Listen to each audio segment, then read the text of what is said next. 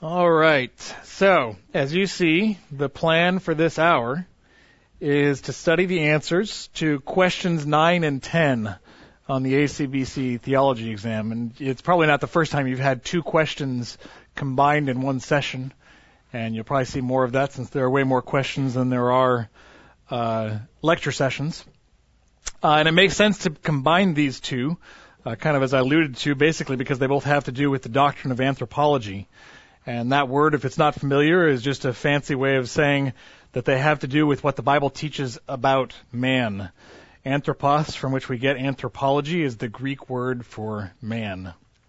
And so that, of course, is why we opened with Psalm 8, which is just a glorious biblical theological commentary on the exalted position of man within creation as God's image. And we'll touch more on that a little bit later. And that's also why it seems like a good idea to take a look briefly by way of introduction at the topic of anthropology generally. Uh, first, and you have this in your notes word for word. This is from the ACBC Standards of Doctrine, Article 6 on the Doctrine of Man. And as you answer your uh, exam questions, particularly with regard to theology, it could be helpful to access those uh, doctrinal standards, which are on biblicalcounseling.com.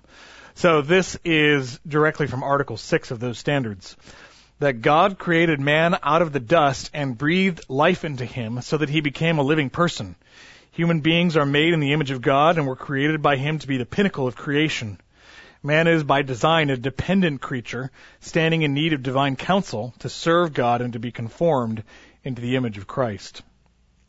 Now that's just a really good and concise biblical summary of the doctrine, and it is one I thought that you might find helpful as you consider these issues of anthropology in writing your exams. Uh, further to the end of starting to get our heads around the doctrine of man biblically, uh, here is, I think, and you'll see this reflects uh, what's in that statement. Uh, this is sort of a concise biblical framework coming, as you can see here, from just the first three chapters of Genesis. Is this working? Do I need to? There we go. Got it. Okay, so coming from the first three chapters of Genesis, uh, by which we can understand in the most general overview kind of way what the Bible teaches about man. And you might say these are the three D's of anthropology. First, dignity. Genesis 1, God made man in his image. So man is a creature of incomparable glory among all the other things on earth. The dignity of human beings is unsurpassed and unparalleled on the earth because man bears the image of God. So this is the exalted side of what it means inherently to be a man or a woman someone made in the image of God, man inherently is dignified because man is made in God's image. Now the Bible helps us not to go overboard on the value and dignity that we ascribe to man because while man is made in the image of God, he is also made out of dirt. We find in Genesis 2, dirt or dust. And this is before the fall. Genesis 2 teaches that man, very much unlike God, is a creature formed from the dust of the earth. So this is the more humble side of what it is inherently to be human. And as I said, that's before the fall. And this all is reflected in the, name, the language we read a minute ago from the ACBC statement, including that man is a dependent creature. Although we are exalted in that there is a sense in which we are like God, He's made us in His image, we are at the same time needy. And, and helpfully, the ACBC statement points to how we are most in need, perhaps, of His Word, which He gives to us graciously. Uh, so we are exalted and at the same time needy, even, of course, before the fall and in our unfallen state. We are and always have been dependent on God. So we are dust, secondly. So we have dignity, we are dust, and thirdly, we are, since Genesis 3, depraved. In Genesis 3, we see not only is man a creature of dignity and dust, but man is also depraved. He's corrupted by sin through and through. We see, and this especially is true as we see the subsequent chapters of Genesis, what happens uh, leading up to the fall, that man is just insidiously evil, and thoroughly so. There is no part of man that is uncorrupted by sin, the Bible teaches, and nothing that man does is perfectly unstained by evil. And we call that total depravity. Man is depraved. And so again, this is a general biblical framework, and I think if we think of man biblically according to these three categories, we'll have a comprehensive and balanced view of how we should think about mankind. And sort of to sum that all up, man is an exceedingly glorious lump of dirt who is thoroughly corrupted by sin. So lots of sort of paradox and tension involved there. And because of that, because that's sort of a complex reality, the Trinity earlier we saw that was the case, is true of man also. Because that's true, only God could explain both the glory and at the same time the horror and the smallness of humanity. And so, praise the Lord, he does so in his word, in the Bible. So again, that's a general introduction to the topic of biblical anthropology. Now we'll move on to exploring the answer to question nine, which says, explain using biblical categories your understanding of the image of God in man. Or, to put it another way, what is the image of God in man? And what we're going to find as we investigate is that the image of God in man explains not just what man is, but also the purpose for, what, for which man has been made. And simply put, and you may have heard this before, we say it a lot at our church, it kind of informs our uh, purpose statement or vision statement, uh, that we exist to show the world what God is like. We exist to show the world what God is like. And so how do we do this? In two ways. We show the world what God is like by reflecting Him, which is by resembling Him or by looking like Him. And then secondly, by representing God in the world. Now, in keeping with this, we're going to look at three ways or the three aspects of man through which God intends to accomplish this. And this will form sort of the bulk of the outline for the next little bit here. These are the three aspects of man through which he intends to display his glory in the earth. Number one, through our capacities, which is what man is. Secondly, through our character, which is how man lives. And then thirdly, through our calling, a man's work, what he does. And then just so you know, theologically, you'll see these probably as you look this up in systematic theologies. These are frequently discussed under the headings the structural aspect, the ethical aspect, and the functional aspect. So those are kind of interchangeable with the headings, the three C headings we have here. So first, capacities, the structural aspect. So what do we mean by this aspect of the image of God and man? Well, God gave man certain capacities that enable us to express God's character and God's rule in the world. And this is both how we resemble Him and how we represent Him as we rule. We do so in part through our capacities. John Frame says that the image of God consists of capacities that equip man to be Lord with a lowercase l, capacities that equip man to be Lord of the world under God. And we'll see in a moment in Genesis 1, that's what God set about doing at creation, was to make us in such a way as we could fulfill that purpose. Examples of these capacities include things like our rationality, our cognition, our creativity, our linguistic ability, our relational capacities, our spirituality, our ability to know and love and commune with, commune with God and with others. They include our moral capabilities, and really the list could go on and on. Things, capacities that God has given us that enable us to show the world what God is like through uh, resemblance and, and representation. And it's in keeping with these capacities that God made human nature structurally to be suitable for the incarnation of His Son. And that's just kind of a beautiful thing to think about with regard to our humanity. That when God created the world, He planned from the very beginning, from the before the foundation of the world, that ultimately the display of His glory in creation would be when He sent His Son to appear visibly and personally in creation. And we talked about this a little bit earlier, I think right following the session that uh, that the incarnation is just this glorious moment when the Son expresses himself and relates to the world by assuming a human nature, and that nature was was planned perfectly to be suitable for that purpose. So God man, made mankind in His image with the incarnation of His Son in mind. God assigned to human nature all of those structural components that I listed a moment ago, and, and more than that even so that the so that human nature would be capable of expressing the glory of God, and supremely so in the incarnation of His Son. All right. So one application of this aspect of the image of God in man, because of what man is, and as reflected in our capacities, because of what people are, because people structurally resemble God, then the way we treat people has a direct bearing on our relationship to God. And to sort of clarify what I mean about that, let me give you an illustration. Uh, this is something we've seen in the Muslim world, that if someone wants to be kind of a jerk or provocative to Muslims in the Middle East, what do they do? We've seen this most famously with, I think it's called Charlie Hebdo, the publication in France, uh, that they take an image of the Prophet Muhammad, a picture or a drawing, and they dishonor it, or they deface it in some way. So they dishonor the false prophet Muhammad by dishonoring his image. Right? So think about that. What implications should that have for how we view any dishonoring of any and every person around the world? Because all people are God's image in the world.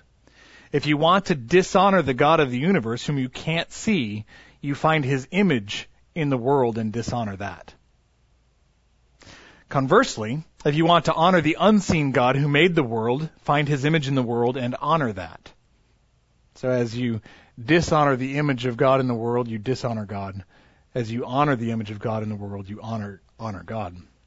First John teaches this that the way we treat especially our brothers and sisters in Christ who especially bear the image of God in the world is a reflection of our love or disdain for God himself.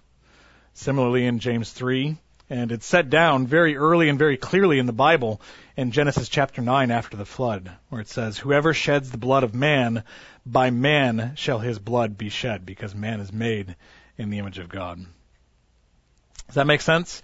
We dishonor God when we dishonor His image. We honor God when we honor His image.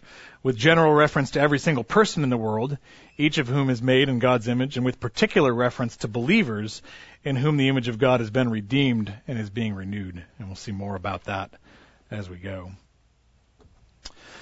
Okay, the next aspect of the image of God in man is man's character, how a man lives, the ethical aspect. Man images God by imitating God, by reflecting God's character in the way he lives. So God intends for man to use his godlike capacities that we looked at under the structural aspect in ways that are like God. We read this in Ephesians chapter 4 verse 24. Put on the new self, created after the likeness of God. And remember Genesis 1 says man was created in the image of God, after the image and likeness of God. So put on the new self, Ephesians 4 says, created after the likeness of God in true righteousness and holiness. So when we live in ways that are righteous and holy, we are living up to the likeness of God according to God's intention there in Ephesians 4. Likewise, Colossians 3 verse 9 says, Do not lie to one another, seeing that you have put off the old self with its practices and have put on the new self, which is being renewed in knowledge after the image of its creator. So, as we saw in the general overview of biblical anthropology with our third D, that man is depraved, the fall marred, the fall of man marred or damaged the image of God in man. It's still there, we find in subsequent chapters of Genesis, chapter 5 and chapter 9 in particular, but it's not operating as God intended.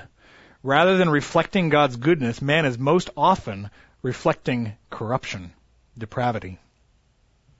But what we find in texts like Ephesians 4 and Colossians 3 is that in the gospel we get to engage in the renewal of the image.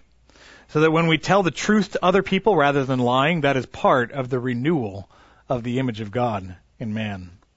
As we put off sin and live holy, righteous lives, our character, that, that aspect of the image of God in us, is restored such that it is part of what the image of God in man is supposed to be.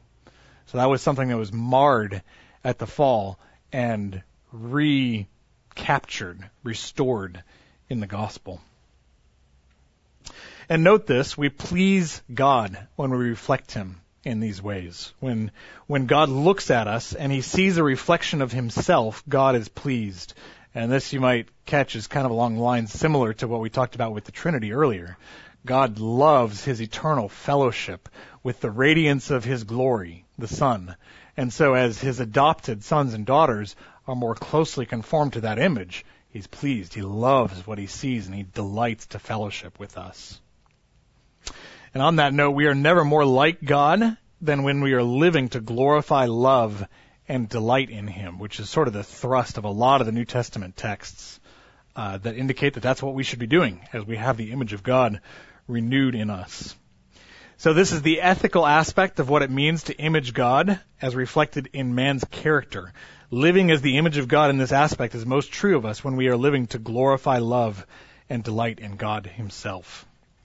The next point, uh, you become what you behold, uh, idolatry and the inversion of man, or God in the image of God in man. We actually covered this earlier in the lecture on the Trinity. When we take our eyes off from God and we turn inward, when we turn to any form of idolatry, we seek to serve and please and love ourselves. Uh, and as we talked about earlier, this is the opposite of the outward love and self-giving that characterizes God in His eternal love and self-giving, and it's opposite of what is intended for us as the image of God. We're supposed to radiate love and giving and blessing outward, and the fall inverts that. And so any practice of idolatry, uh, any practice of uh, beholding something that's a false god or, or feeding that to our souls and to our uh, eyes is what's going to sustain us or keep us up, that's an inversion of what was intended uh, for the image of God in man. Okay, one application or implication of this aspect of the image of God in man, and I think we probably already covered this, at least in part, that living godly lives fulfills, in part, the purpose for which man was made. As we put off sin and put on righteousness, like in Ephesians 4 and Colossians 3, we are restored and renewed as God's image bearers in the world. We're showing the world increasingly what God is like through our godly living as we engage in that. Now, one example also on the negative side there is a sadly popular idea in some places in Christian psychology or Christian counseling uh, that goes kind of like this that man is created in the image of God basically means that man has a relational need and longings to be loved. Because God is a Trinity, he experiences loving communion within himself for all of eternity. And so you catch that's based partly on truth. That is true. But then the implication that gets drawn. Therefore, because man is created in God's image, man has a need for relationship and love and the application of this in a situation, for example, where a wife is not being loved well by her husband, then she's not getting what she needs. And because she's not getting something that she needs, she's not able to function in ways that she's supposed to. So does that error, that make sense? Anyone think of what the truth is about God that corrects that error? It's, it's not that God has needs that he fulfills within the Trinity. God is abundantly self-satisfied and it's the overflow of his abundance that he gives to man. And so uh, we don't we don't have needs that are unmet by God. Everything we need is in Him, and so from His same eternal, infinite fullness, we can minister no matter what our circumstances. So the truth about God can correct that kind of misconception about man and and our needs. So there's just another practical way in which your understanding of the image of God matters. The next aspect of the image of God in man is calling, what a man does, the functional aspect. The image of God in man refers not only to man's capacities and character, but it also refers to the office that man holds, the task that we're given to perform, or the job, the work that we're given to do, our function. Man's role on the earth as Lord, as I mentioned earlier, resembles God's role as Lord over all things. Man's rule over the earth also represents God's rule over all things. And we find this very clearly in Genesis 1 verse 26, that the major expression of man's creation in God's image is man's rule or man's dominion. It says there, the, then God said, let us make man in our image, according to our likeness, and let them rule over the fish of the sea, and over the birds of the sky, and over the cattle, and over all the earth, and over every creeping thing that creeps on the earth. Now the first part of verse 26, the creation of God, in, man in God's image, is expanded on in verse 27. So you have the creation of man expanded on as it further articulates the truth of that event. Likewise, the second part of verse 26, which is the dominion that's given to man, is expanded on in verse 28. So that dominion is described more fully in verse 28. And this is the major expression in the text of Genesis 1 of what it means for man to be God's image. And really this, so the functional uh, aspect is probably the most emphasized biblically. Um, and it's definitely the most emphasized within uh, Genesis chapter 1 of the respects in which man is to be like God. So this is verse 28 in Genesis 1, uh, the creation mandate, what it is that we have as our calling as the image of God. It says, God blessed them, and God said to them, Be fruitful and multiply and fill the earth and subdue it, and rule over the fish of the sea and over the birds of the sky and over every living thing that moves on the earth. So just some details in the text. It's worth noting that these are the only imperatives, the only commands given to man in Genesis 1. So you have 31 verses, and just in this one verse, you have the only commands, the only imperatives in the chapter, and there are five of them here. Boom, boom, boom, boom, boom, all five in one verse. So that's something just exegetically, you zoom in and you say, okay, this is a big deal. And that's why I said a moment ago, this is probably the most, it is the most emphasized uh, aspect of the of the image of God in the chapter.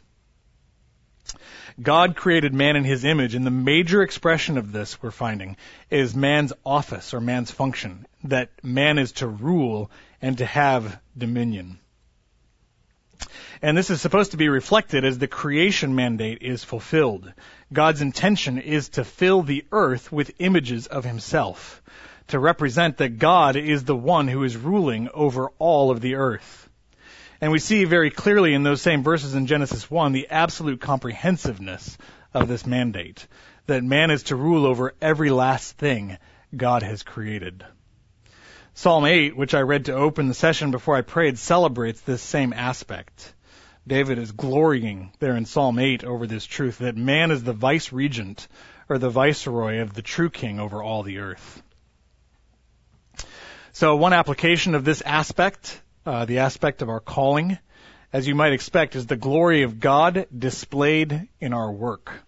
Um, so this is a, again, we move into these sort of applications. This is a practical way in which this theology can work itself out in our lives and in our counseling. Uh, the glory of God displayed in our work, it matters uh, because of this truth. Each man and woman is to work like God did in creation to play a part in producing things or providing services that help people. Each is to work in ways that make the world more productive, fruitful, hospitable, just an enjoyable place for us to live. And so when you mow the lawn or make a meal or parent or go to work, as long as your work contributes to the good of others in some way, which it always does unless your work is inherently immoral, then all of these things are an expression of God's rule and God's loving care over all the earth. And as with our character, so in our calling, we can be renewed in our likeness to God.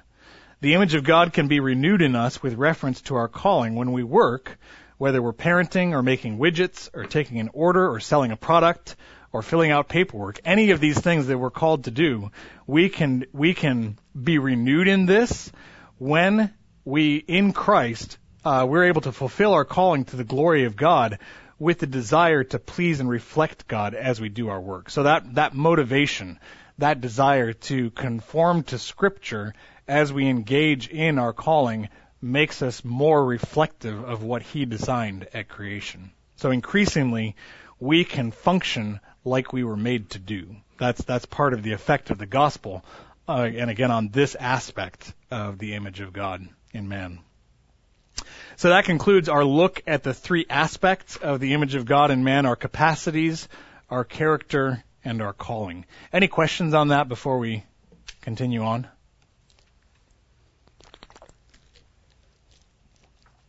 Okay, let's see. How are we for time? Okay, we're doing good.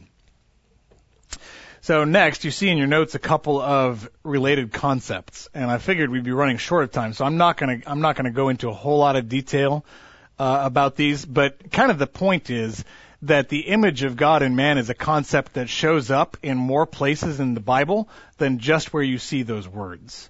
So there's sort of an elasticity uh, to the concept, if you will. And one of the the places where this is the case is the image of God and glory.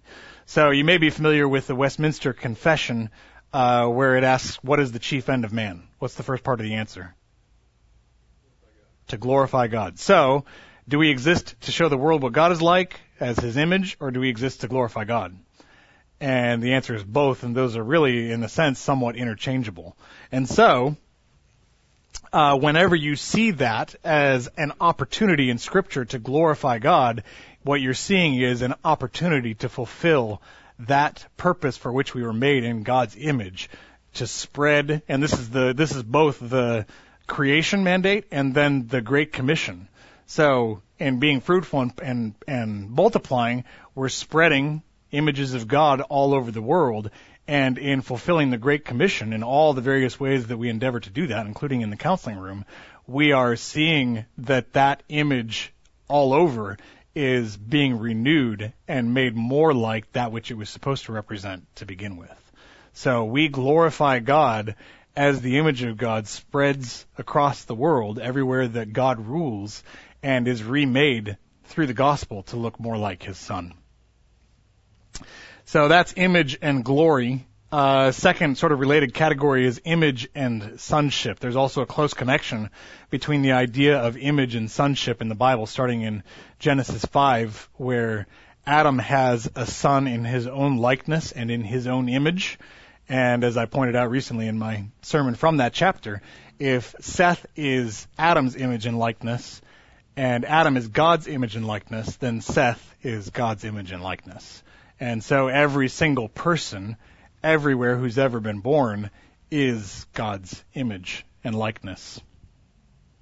So, uh, whenever you see that sort of adoption, sonship language, uh, especially in those sort of uh, New Testament contexts where it's bringing us back to what we were originally intended to be, uh, there's a connection between that and the image of God. We are sons and daughters of God because of the image of God in man. So again, there's just a little elasticity to the concept uh, throughout Scripture of the image of God in man. We could have another slide on the name, uh, or like not just God's name, but the naming of sons.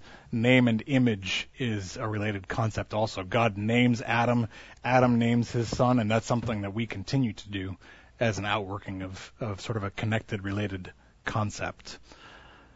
Okay, image and the story of salvation. Uh, and we've touched on this a little bit as we've gone along, but I want to be explicit in this that the story of salvation can be seen in a sense as just the restoration of the image of God. You can read the whole story of the Bible as the installation of the image of God, the ruin of the image of God, and the restoration of the image of God. And that would be probably a more anthropocentric reading than we would want to do of the whole Bible. But in any case, the whole Bible sort of fits that paradigm. So first off, in creation, and we've talked about this, the image of God is installed in man. In the fall, the image of God is marred, though not lost completely. And then Jesus came to bring redemption of the image. And as we become more and more like Christ, as we've seen through salvation in Him by the work of the Spirit, then God's purpose for humanity as His image is being realized. And then in the end, when Christ returns, the image of God will be perfected in us. 1 Corinthians 15 verse 49. Just as we have borne the image of the man of dust, we shall also bear the image of the man of heaven. So that's just glorious truth in light of the hope of the resurrection.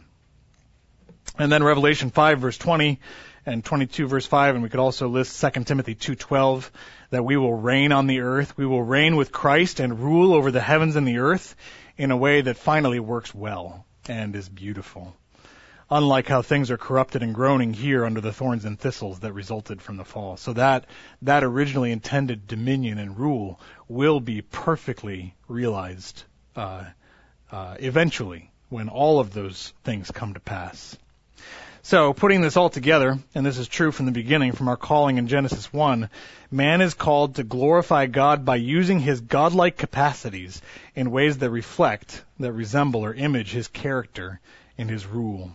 And following the fall and the corruption of man, it is the restoration and the renewal of the image through the gospel of Christ that makes this possible. So hopefully, again, you're equipped not just to answer the exam question, but also to minister in the counseling, in counseling, the practical side and the hope of the renewal and the perfection of the image of God and man, which is, is only possible in the gospel. All right. So, uh, we've answered uh, question nine. Now on to question 10 of the ACBC theology exam. And notice the two parts to the question. First, provide a biblical description of the dichotomist view of mankind. And then secondly, explain the counseling implications of this doctrine with regard to the inner and outer man. So two questions. Again, uh, this is something where you'll find helpful information in the ACBC Standards of Doctrine. It says this God created the human person with a physical body and an immaterial soul, each possessing equal honor and essential to humanity. The Bible depicts the soul as that which motivates the physical body to action. These constituent aspects are separable only at death. The great hope of Christians is the restoration of body and soul in a glorified existence in the new heavens and new earth. And so again, a, a, a, dense and compacted statement of the truths that actually you'll see unfolded as we go through the rest here. Um, and it, it's, I mentioned these being useful. Even quoting them directly in your exam wouldn't be a bad idea. So that's a good, concise statement of that. So the question uh, to be answered uh, at least one way of asking it is, is man a dichotomy or a trichotomy? Now, if these words are foreign to you, um, that's because they come from Greek, so they're Greek to you. Um, so let me give a brief explanation. We get these words from combinations of Greek words. Dika means into or asunder, and tome means to cut, and similarly, tri means three. So are we, uh, you could say two parts or three parts. Notice the carefulness of the ACBC language, constituent aspects rather than parts. And the reason for that, I think, will become obvious as we go along. But you could say it, you know, roughly. Are we two parts or are we three parts? That's the question. Uh, so basically, to say that man is a dichotomy is to say that man has two constituent aspects. And is that up there? Yeah, that's up there on the definition. His body and his soul uh, or another way of referring to that second component would be his spirit or his heart, an inner man and an outer man. Now, a view called trichotomy, the other view, replace the die with a tri, so three instead of two. To say that man is a trichotomy is to say that man has three constituent aspects instead of two, that man is body, soul, and spirit both of these views that man is a dichotomy and that man is a trichotomy both have some kind of history, at least in recent theology. And just a point to make here is it doesn't make you a heretic to hold to the trichotomy view. Um, the dichotomy view, I think, is, and I'll try to demonstrate this, it's the one that's biblical. Uh, but there have been plenty of Orthodox people that hold to trichotomy. The important thing, and we'll see some of the unhelpful implications they draw from that view, that's where you really want to avoid it. Uh, but for our purposes, answering the question, you want to see, and I'm going to try to show you how the Bible has a dichotomy view. So, uh, the reason, or at least part of the reason, for a trichotomy view is a selection of verses that, uh, at first glance, might seem to teach that. Uh, so, if you say yes to that, that there's a trichotomy view, you would probably point to these scriptures. Hebrews 4 verse 12 where it talks about the division of soul and spirit. 1 Thessalonians 5:23, where Paul refers to your whole spirit and soul and body. Uh, Luke 10 verse 27, your heart, your soul, and your mind. So it could seem at first glance like those verses uh, split these things up. Um, and I'm just going to point this out here. The note I think is on the next slide, but uh, the handout that you received at the beginning of this hour I just thought, sort of at the last minute, um, how many of you guys have the book "How to Counsel Biblically" from the Masters uh, MacArthur Library? I think it's called. Uh, that's a good one. This comes from that in the appendices. Uh, so if you don't have that or don't purchase it and use it towards your reading, you have this article, which I think is the best thing written on the textual evidence that's used for a trichotomy position. Um, funny thing about this, Ken Sarles, the guy who wrote that, uh, he died a few years ago. This isn't the funny part. He died of uh, brain cancer after I had worked with him at Voss Lighting over in Dallas. Um, just a brilliant guy, but he spent his latter years working uh, in the office at Voss Lighting. And I read this uh, as part of this training, probably it goes back years ago. And I came in the next day just so excited to talk to him about it. Because uh, he had written this, and it's just it is really good. So read that, and I think you'll be you'll be convinced of the exegesis, the handling of the text is wrong for those who try to make those scriptures teach trichotomy. Uh, so that's sort of the negative side of it. The better, the positive side of it, dichotomy is a better position, uh, and this is part of the exegesis because distinct words do not necessarily have distinct reference. Uh, and and let me explain what I mean by this, or give you an illustration. Um, I didn't actually bother to point this out, but it was implicit in what we were studying a moment ago. When it says in Genesis 1 verse 26 that we were made in God's image and after his likeness, image and likeness there are two different words that refer to the same reality. And so I just assumed you you tracked with me as I taught and used interchangeably image and likeness. Now each of those could possibly refer to something or emphasize something about the same reality to which they refer. And I think that is, you know, different words are used to describe the inner man especially, heart, soul, mind, conscience. All of those describe the same reality, the inner man. Okay, so how, why do we bring this up? In part, like I said, because trichotomy has been used to support various unbiblical positions, one of which relates to counseling. And so this is the most common, and you may even be familiar with this, that a trichotomist might say that if people have problems with their body, they need to go to a doctor.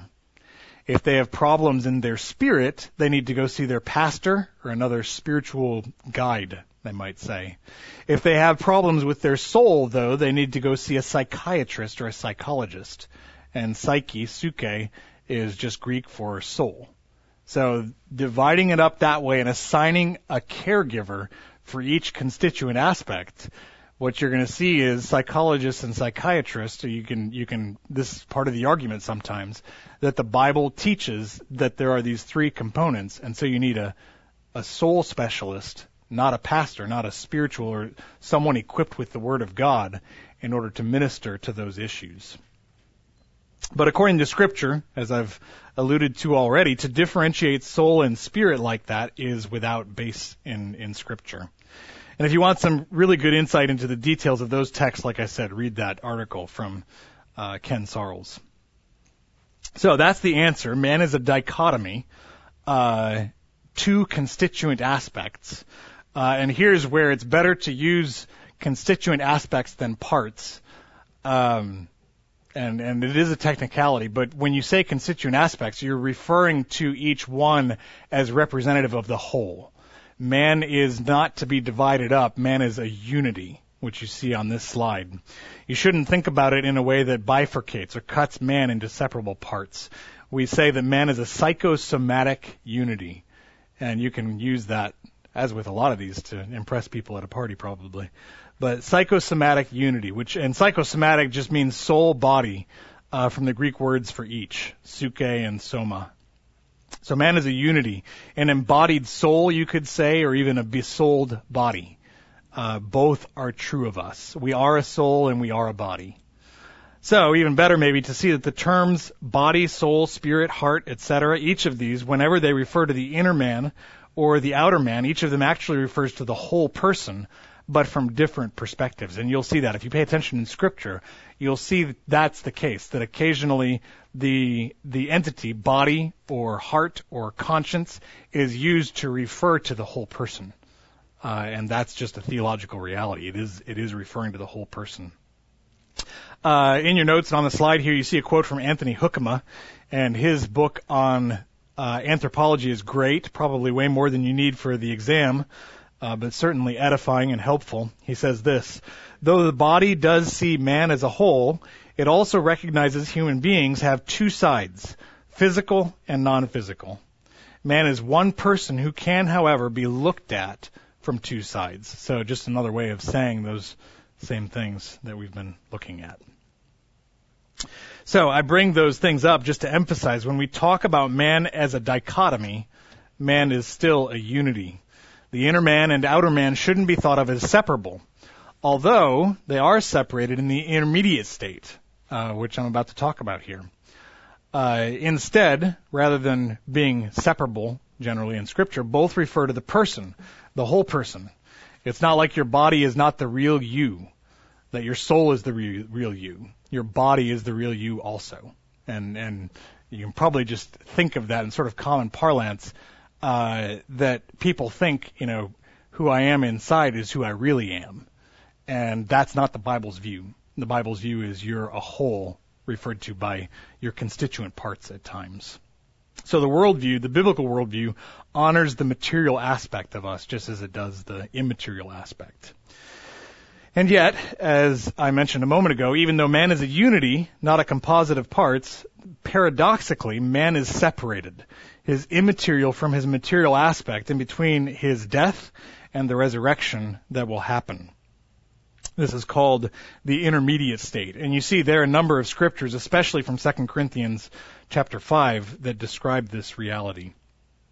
So when we are absent from the body, Paul says in 2 Corinthians 5 9, we are present with the Lord. And that is the case until the day of the resurrection. Uh, we will be, our constituent uh, aspects will be reunited. And that's, that's a longing, uh, I think we see in Revelation uh, as the martyrs are before the throne of God, a longing to be restored to that. And we will feel, in some sense, incomplete until that reunification of our constituent aspects takes, takes place at the resurrection. So again, the language of Scripture about the intermediate state affirms that the whole person can be referred to by either of its constituent parts. During the intermediate state, the Bible speaks paradoxically in various places of the person as simultaneously in the grave and with the Lord. And we see this, I mean, we see it in the Old and the New Testament. Someone is said to be in Sheol. That's most often referring to the fact that they've died and their body is in the ground. But of course, 2 Corinthians 5 9, Paul says we're absent from the body and present with the Lord. So constituent aspects, body or soul, could be said to be that person in the ground and at the same time in heaven with the Lord. So when I die, if the Lord tarries, it would be appropriate to say that I'm in the ground because that's where my body is, but it would also be appropriate to say that I'm in heaven with the Lord because that's where my soul is. And so there is a sense in which man is an indivisible unity, even in a way not fully fully comprehensible, even when that unity is divided in the intermediate state. So why do we bring that up here, the intermediate state, in this talk? And you may have recognized it was part of the ACBC standards statement on this. And it is because death, the intermediate state, forces us to recognize that man has an inner man and an outer man. Uh, it shows in a powerful way that man is in fact a dichotomy. So that's just further testimony to the fact that that's what Scripture teaches. So that's the answer to the first part. Provide a biblical description of the dichotomist view of mankind. Secondly, we want to explain the counseling implications of this doctrine with regard to the inner and outer man. So first, uh, an implication, counseling is for ministers of the word. Uh, and, and this was referenced earlier, that trichotomy has been used to argue that pastors or ministers, those equipped with the word, should handle spiritual problems while people problems with people's souls should be handled by psychologists. And that's not the case. Because the Bible teaches dichotomy and not trichotomy, the biblical support often claimed for this position is simply not there. So the help that people need related to the issues of life that aren't something organic, that aren't something like wrong with your body, uh, like if someone has cancer and comes to you, then you should send them to see a physician. But anything that's not that, anything that has to do with just the affairs of life, how people are relating to God, to themselves, to the world around them, to others, that's the domain of the ministry of the Word. That's implication one. So really, another way of thinking about this is there's no such thing as a soul problem that's not a spirit problem. They're all inner man issues. And I'm going to say it here. I'll probably repeat it more than once. We don't practice medicine in the counseling room. We don't even come close to practicing medicine in the counseling room. You have an organic issue or potentially an organic issue, go see a doctor. And, and even if there's a doctor in the counseling room, that's not the context for medicine to be practiced. Uh, that person should always go see a doctor, get a clean physical, and and the counselor can deal with the inner man issues. That's what the word is sufficient for. That's what the word is for. That's what the ministry of the word is for, is inner man issues. And so that's an implication of the dichotomy view. Secondly, counselors must understand the unity of the inner and outer man. Uh, and this goes both ways. First, one's heart, the inner man, can have a profound effect on one's body. For example, sinful thinking, sinful desiring, heart activity, these things can have adverse physical effects. Just think about the Psalms where it says things like, Before I confessed my sin, my bones wasted away. That's language where it's David there, I think in Psalm 32, describing the effects of just holding his sin in. Just something that's going on in the inner man. And he's describing, and I think it's Psalm 34 also, it just goes through the physical effects of uh, keeping, um, or, or somehow relating to sin uh, sinfully in the inner man. It has effects in the outer man. And so we see this in day to day life. If someone is a slave to anxiety, which is an inner man thing, does that have physical effects? Of course it does. And we see another one even more clearly. If someone is a slave to anger, which comes from the heart, Jesus said, does that have some physical effect? Know, reddening in the face and a rise in blood pressure? Yeah, absolutely. Sinful thinking, desiring can have adverse physical effects. Likewise, righteousness generally leads to greater bodily health than unrighteousness.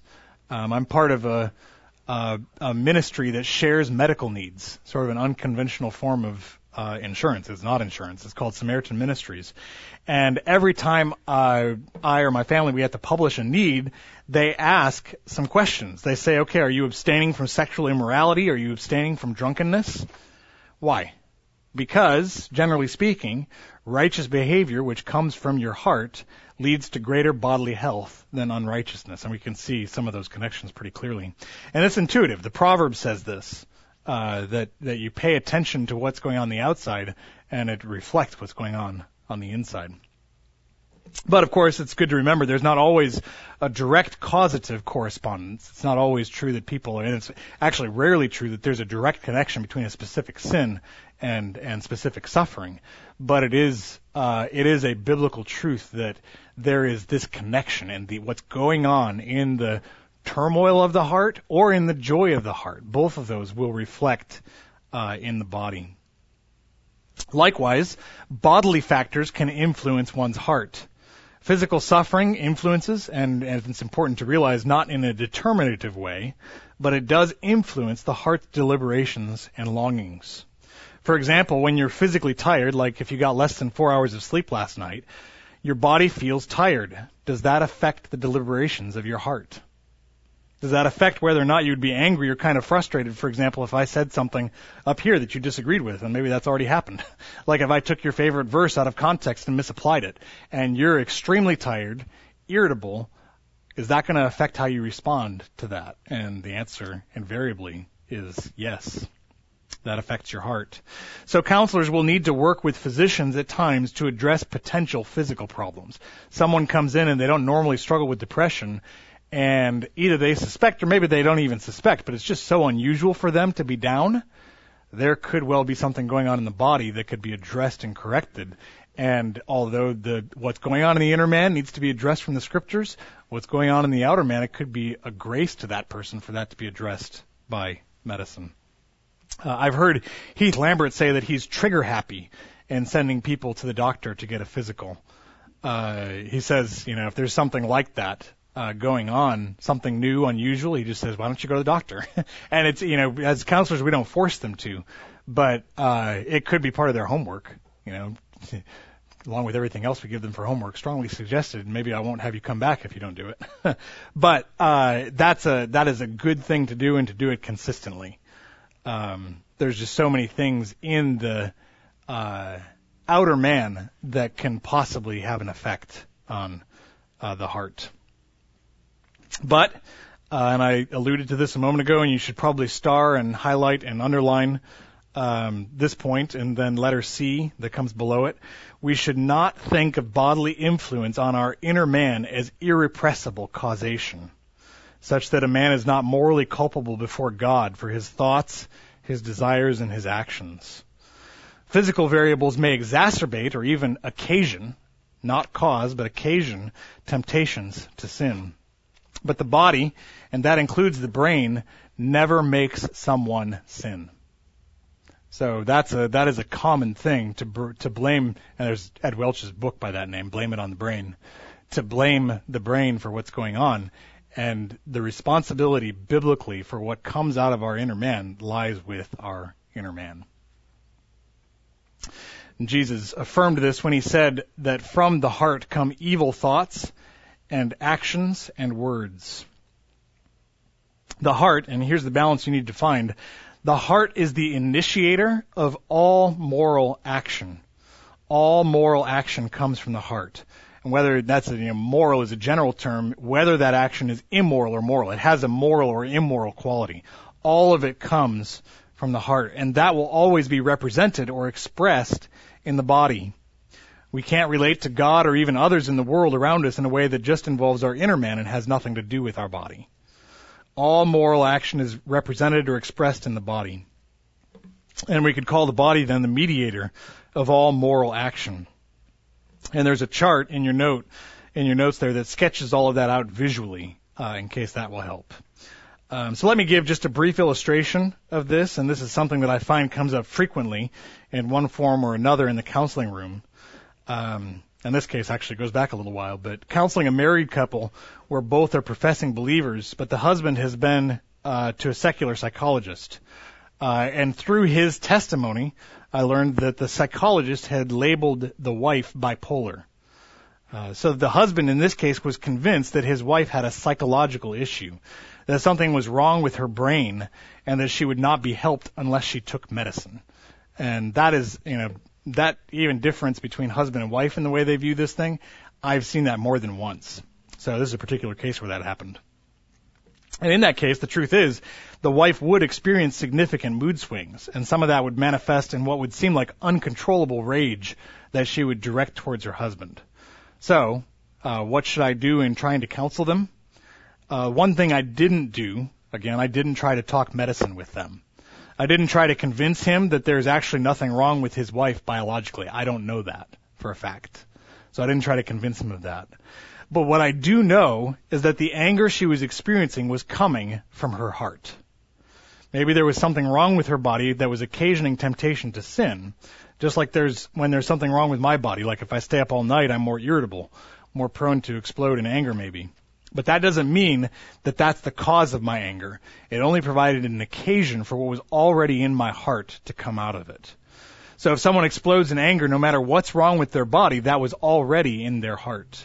It's coming from their heart. It ultimately has to do with what they're worshiping. And so with this couple from Galatians 5, I showed him first uh, that fits of anger, that that's a work of the flesh that is sinful. So I'm not trying to give him a biology lesson. I'm not trying to convince him that there's nothing off kilter with his wife's body. But I'm trying to teach him, and this would go for him and her. His fits of rage were actually worse uh, than hers a lot of times.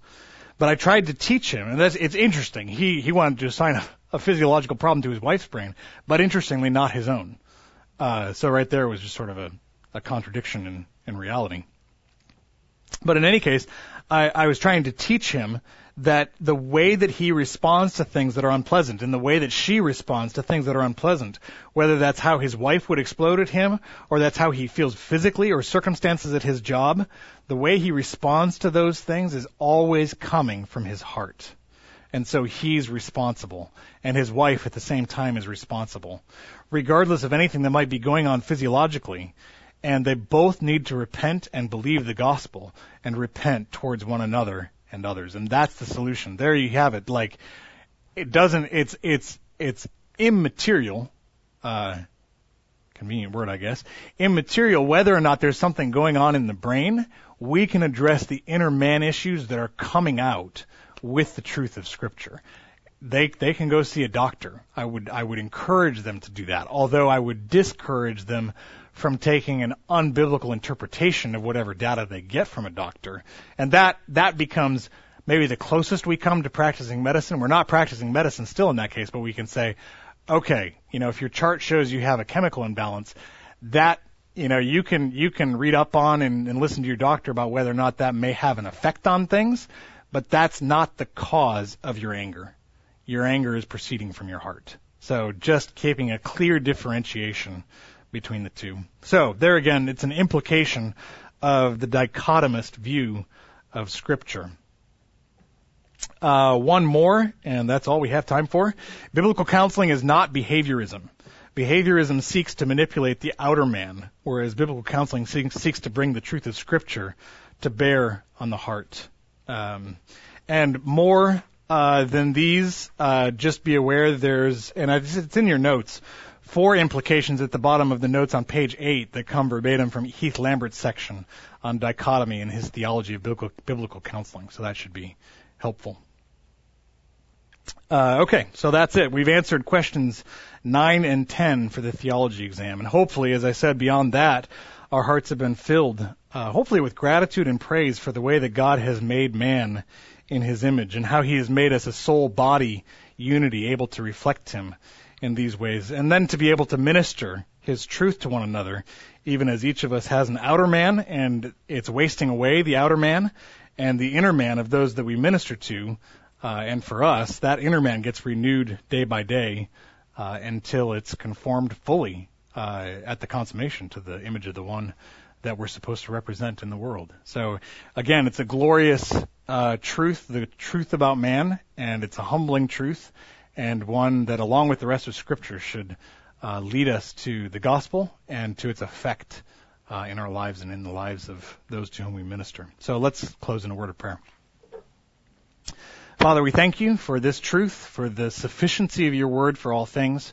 Uh, Father, we thank you for the glorious truth about humankind and the fact that each one of us here is made in your image and has the responsibility and the privilege of imaging you in the world. And Father, that in particular, uh, we have trusted you for salvation. And Lord, by the work of your Spirit, you've promised that you're using your word to renew us into this image. Uh, we pray that you do that from this time and throughout the rest of this day. And Father, that you would be glorified in it. We ask in Jesus' name. Amen.